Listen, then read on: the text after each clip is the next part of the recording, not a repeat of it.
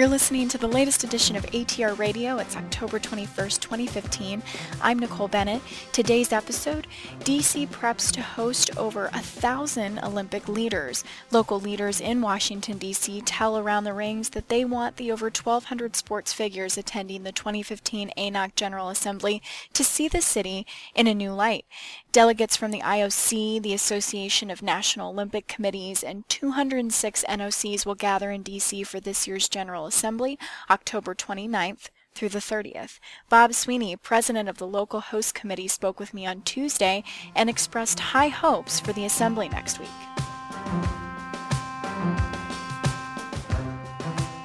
Well, D.C. is the nation's capital, some would argue the world capital, um, and it is um, a huge opportunity for DC to host an event that is in this industry.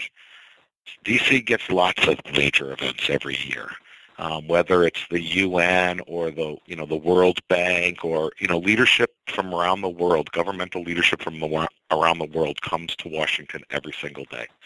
What doesn't happen is that this whole segment of the world, and we believe that sports are a critical part of any infrastructure, does not come to Washington D.C. And um, and so this is an opportunity to to really get them to understand that Washington is not just what they see on CNN every night, and that we are a real place, and that we um, love our sports and that we can make a difference in the world through sports.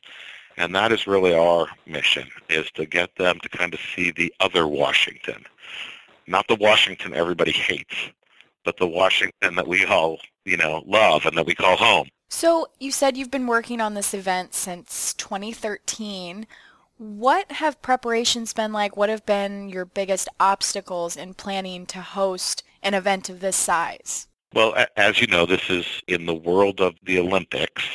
This is one of the three main family members. Um, so the IOC, Sport Accord, and uh, and ANOC, and this is their General Assembly. This is, uh, and because it's Washington D.C., it is attracting the leadership from all three organizations, and uh, so we're expecting over 1,200 people and um, all of them are important in the Olympic movement.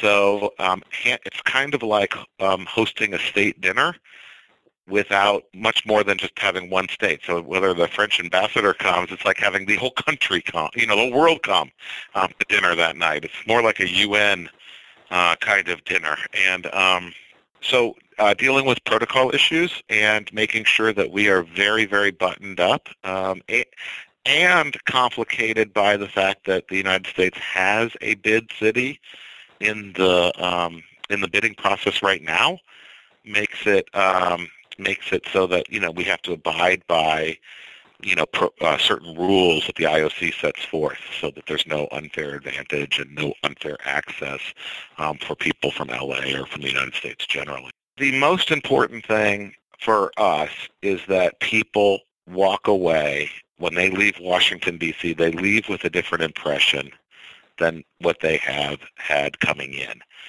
This is a a um, a great place to bring events and to and to do business. So hopefully that's what that's what the end result is.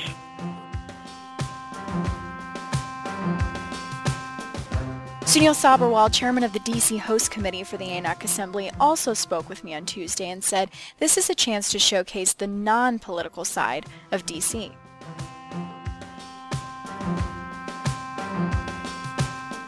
For DC, this really is uh, an opportunity to accomplish a couple of things.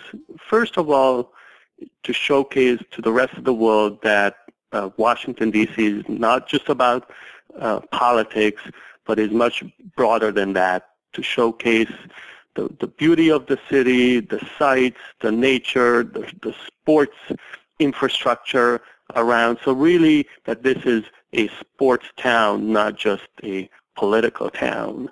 That's number one. Uh, number two, insofar as uh, visiting delegates, representative of international sports federations, are interested in exploring the greater Washington area with a, let's say a future world championship in mind or Grand Prix or even a conference, then of course this gives them an opportunity to, sh- to see it um, uh, with their own eyes uh, what the region has to offer. So I would say those would be the two uh, um, most important aspects that are brought to uh, DC uh, by having this event here.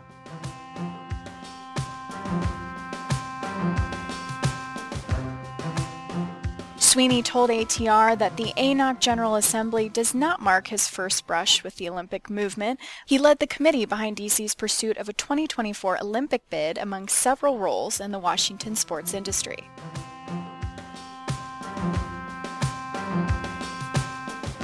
For the past 15 years, I, I was the CEO of a group called the Greater Washington Sports Alliance, and um, we've had many brushes with the Olympic movement um, over the years, including another bid. Uh, we, we put in a bid for the 2012 games. Um, 2024 was our second bid, um, actually, as a region. And um, and so I did not lead the first bid, but I was involved uh, in the first bid.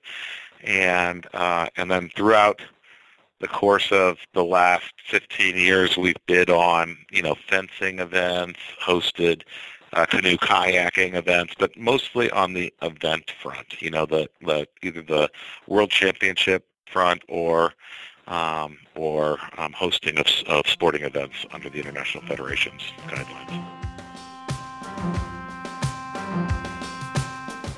Sabherwal also has an extensive history with the Olympic Games.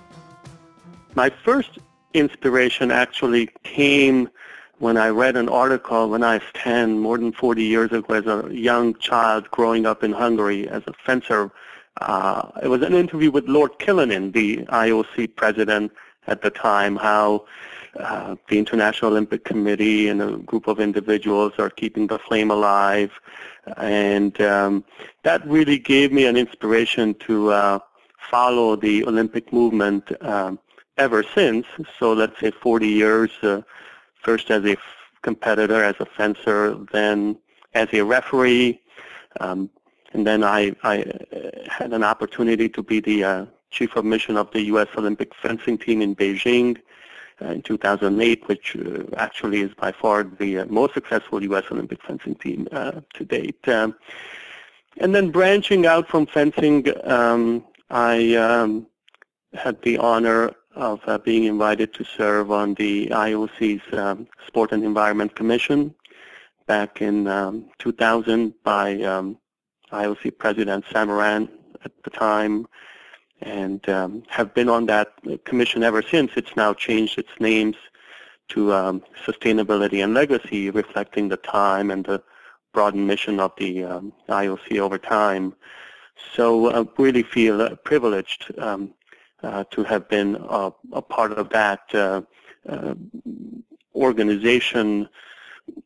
And really all my activities um, with the Olympic movement have been on a volunteer basis. So I feel honored that I've been able to um, combine my financial services career, my family life, and my passion and love with the uh, Olympic uh, movement. Um, Maybe the final thing I would just add that I am um, also the Secretary General of the International Fair Play Committee, which um, is an IOC recognized organization, but more uniquely, it's probably the one entity that has a leg in both the UN system as well as the Olympic uh, system because uh, uh, we are kind of uh, sponsored, supported both by UNESCO and the IOC. IOC President Thomas Bach, ANOC President Sheikh Ahmad, and IOC Executive Board member Gunilla Lindberg are among the roster of Olympic leaders who will be in D.C. for the assembly. Sweeney told ATR that working with the U.S. Olympic Committee to prepare for an event of this size has been a rewarding experience. Um, they've been so working with the USOC has been actually awesome, and and primarily, um, you probably know all the players at the USOC, um, but primarily um, Chris Sullivan has been leading um, this effort at the USOC. And so for the, I mean, he's who we started talking to a year and a half ago, and pretty much uh, on a monthly basis up until about six months ago, and then a weekly basis uh, since then. Uh, we've been dealing with um, Chris and his entire team. Sabherwal echoed Sweeney's sentiments. Well, I think what's uh, very important here uh, to recognize that this is really an ANOC event, right? It's their 20th General Assembly meeting. Uh, they are the key organizers of this event, and for all extended purposes, it's an ANOC event, who are um, who have been invited by the U.S. Olympic Committee to come to our city, um, to our nation's capital. Uh, so from an organizational uh, perspective, uh, I would uh, give uh, practically all the credit to to the teams of Gunilla Lindberg and ANOC and Chris Sullivan at the USOC for what will be a great event that is going to take place in Washington next week. Both Sabherwal and Sweeney said they look forward to contributing to the Around the Rings reception being held in the backdrop of the ANOC General Assembly next week. Sweeney expressed admiration for the work ATR does within the Olympic movement.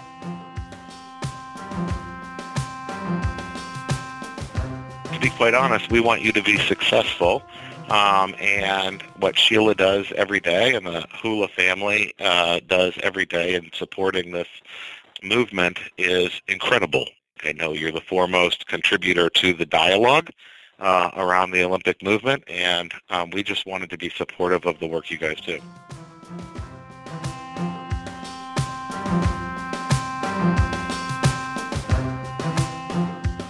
Sabherwal told me that his work with ATR represents the cohesiveness of organizations in what he calls the Olympic family we really think of this as a one big Olympic and sports family gathering with the ultimate objective of creating a great event uh, for our guests uh, uh, coming to uh, to our capital.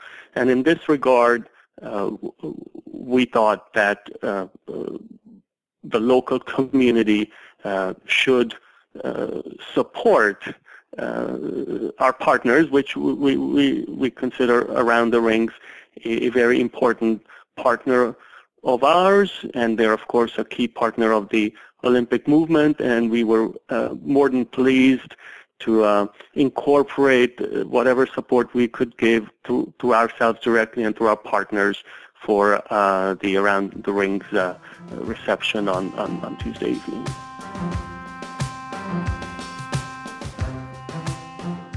Again, that was Bob Sweeney, president of the D.C. committee setting up for the 2015 ANOC General Assembly next week, and Sunil Sabherwal, chairman of the same local host committee. Be sure to check into Around the Rings for more on the assembly before it kicks off next Thursday, October 29th.